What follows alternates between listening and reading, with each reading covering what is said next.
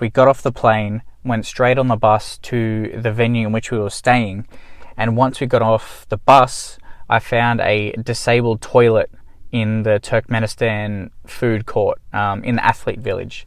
And what I did was I quickly went into the disabled bathroom and did my three minute plank.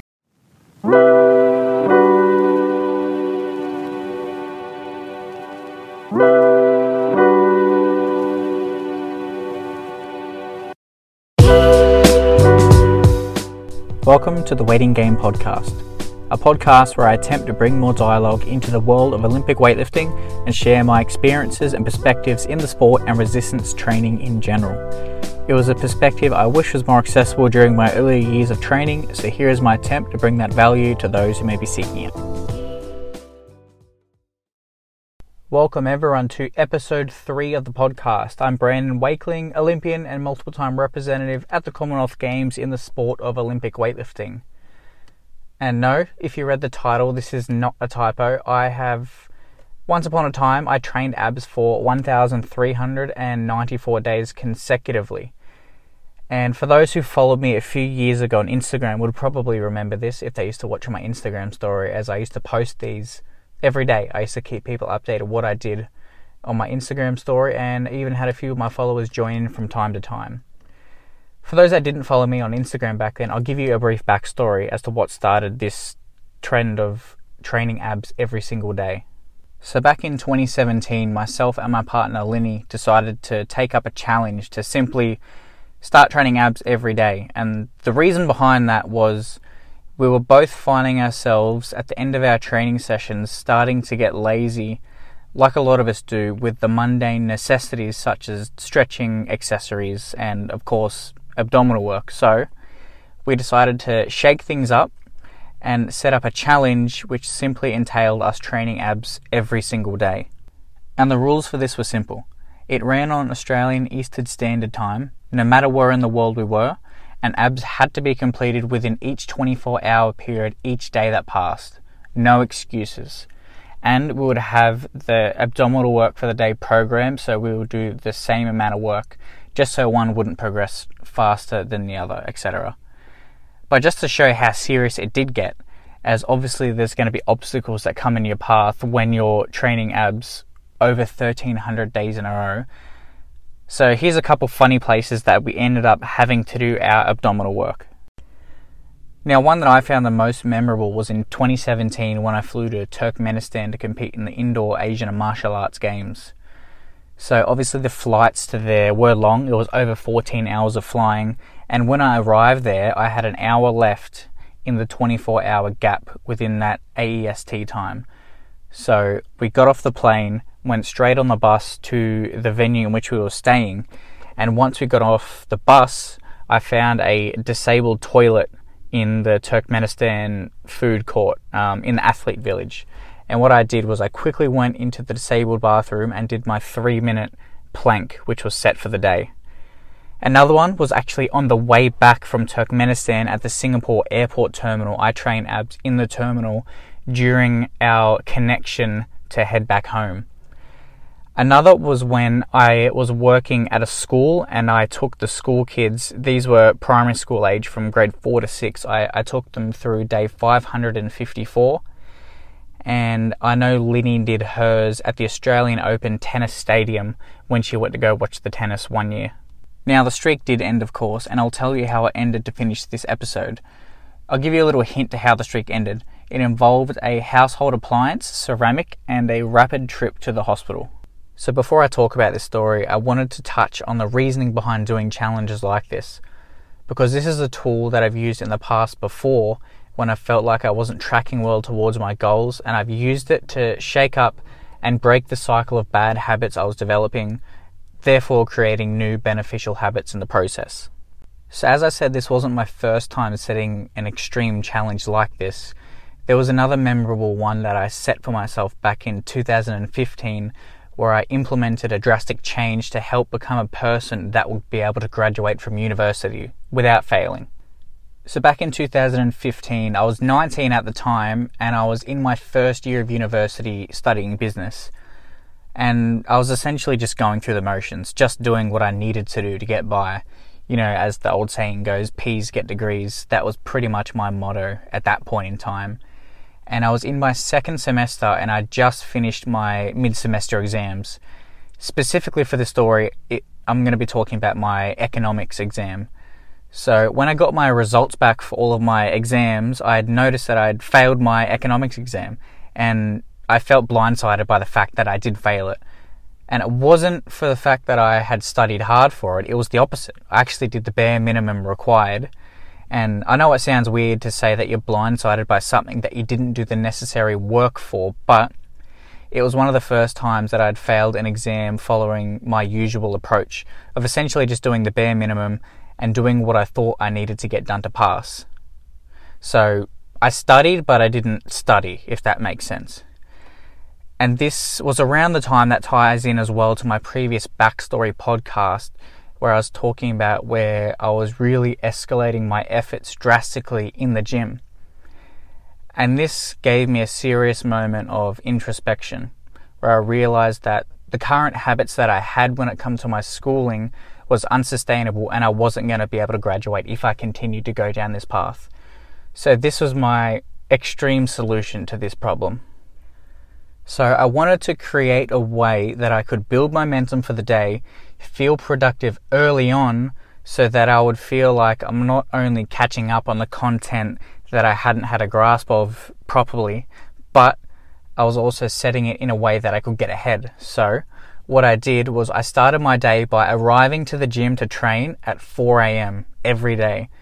Early start to the day to feel like I was getting a head start. Then, when I got back home, I would have the cleanest breakfast that I thought. Keep in mind that my knowledge of nutrition at the time was very, very baseline, and this was when I was really starting to develop my knowledge base when it come to um, nutrition. So, obviously, this is not ideal um, and quite extreme, but this is what I did. So, I would have a serving of plain oatmeal with six egg whites plus baby spinach and a black coffee with also a liter of water. Then I would study from 5:30 a.m. till 7:30 a.m. uninterrupted. And this was how I would start my day every single day of the week. And I challenged myself to do just a month of this. I thought if I did it for a month, then I would gain some momentum and then I would be back up to speed with everyone.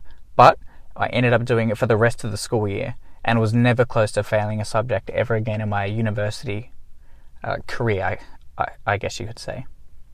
So, what I learnt through this was, of course, first the power of momentum, but more importantly, I learnt the danger of being rewarded for winning despite not having the victory being predicated on work ethic and initiative. So, when it comes to university, I was thinking that I could get by with only having to give half an effort, which worked initially, but slowly over time it spiraled to a point where I had to make a change or suffer the consequences. Now, I lived that again on a different scale in weightlifting when I started to skip mundane tasks in my training. And although it didn't come to a turning point like it did with university in the form of a failed exam, I could see where it was going if I continued down that path, and a drastic change had to be made. Now, this is something I try to be aware of and evaluate myself on post competition or post training cycle now, if that training cycle has a peak, but no competition, the same method applies. So essentially, when things go well, what I found that it's very easy to think that you can essentially just emulate that same training program directly after the one you've just done and expect another positive result when that might not always be the case. So the way that you train during that previous training cycle that gave you a good result may not even be sustainable for another training block, especially if you are slowly starting to cut corners when it comes to the program, recovery, accessories, rehabilitation work, you know, sleep, diet, the list can go on really. And what I've personally found when I started to skip these smaller aspects of training, I felt like I was getting away with it at the time, like it didn't matter. But short term, it may not have mattered. Long term, it definitely does matter.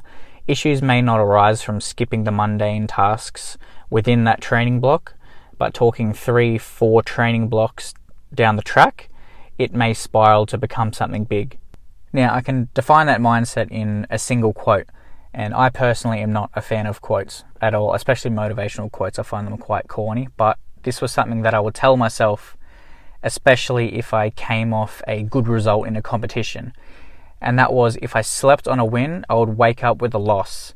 Essentially, meaning if I overshadowed all the little things that went wrong in that training cycle because the overall result was a net positive, then that sets myself up for defeat later down the track.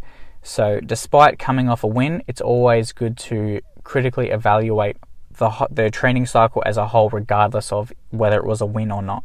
So, I've touched on pretty much everything that I wanted to talk on in that subject. And now I'll bring you back to the start of the episode where I said at the end of this episode, I will talk about how the ab streak ended. So, this is how all 1394 days of training abs consecutively come to an end. So, this goes back to a few days before Christmas in 2020. I was training downstairs in a little home gym at the time, and Lenny was upstairs doing some Christmas baking. And as I was training, I heard an odd loud bang upstairs, followed by some abrupt footsteps going back and forth. Then I eventually heard some steps coming down the stairs to the gym where I was training. And Lenny came in with her right pointer finger wrapped up in a paper towel, looking quite pale in the face, and the paper towel was quite red, so obviously blood and I went to see what was going on, and I saw that her right um, pointer finger, right where the knuckle is in the middle, had been sliced to the bone. So we obviously had to go to the hospital at this point. So we went upstairs to see what had happened. And what had happened was Lenny was using a KitchenAid, which, if anyone that doesn't know what a KitchenAid is, it's an automatic mixing bowl, in which the bowl was made of ceramic. And what happens is if the bowl isn't fixated properly in the mixing station, it still tries to attempt the bowl that's in it, even though it's not in completely. So the machine tried to mix the bowl that was slightly out of place with such force that it shattered the bowl while doing so, sending ceramic everywhere and slicing Lenny's finger in the process, which wasn't far from the ceramic at the time. So he ended up going to the hospital straight from there, and she ended up having to get an x-ray on the finger and also get an assessment from the surgeon as the ceramic had nicked the tendon on that knuckle. And it may have required surgery to attach completely if the cut was severe enough. Luckily enough the, the cut had only nicked the tendon and apparently wasn't bad enough that it required surgery. But the process of going through waiting in the hospital getting the x-ray getting the assessment was just over 12 hours so at this point, once she had had her finger all stitched up and we walked out of the hospital, it was after 3 a.m. at this point. So obviously, as I said, the rules of the abs every day were was we had to do it within a 24 hour period based on Australian Eastern Standard Time. That was where the ab streak ended. And as upsetting as you may think it is to have ended the ab streak after so long, there wasn't really those feelings behind it because we felt that 1394 days was a pretty good effort. And then through that process, exercising that discipline, it definitely helped pay off within other realms of our training during that period.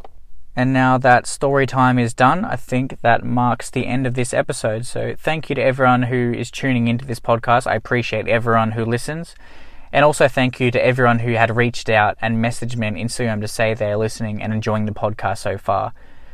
I went into starting this podcast mentally prepared to have no listeners, so the support really does motivate me to try do my best and improve the way I do this podcast so I can stick it out for the long run. So my main goal of this is to make sure that I'm doing this podcast weekly for at least the next 5 years and beyond. So let's keep the ball rolling on to episode 4 next Monday. I'll talk to you all then.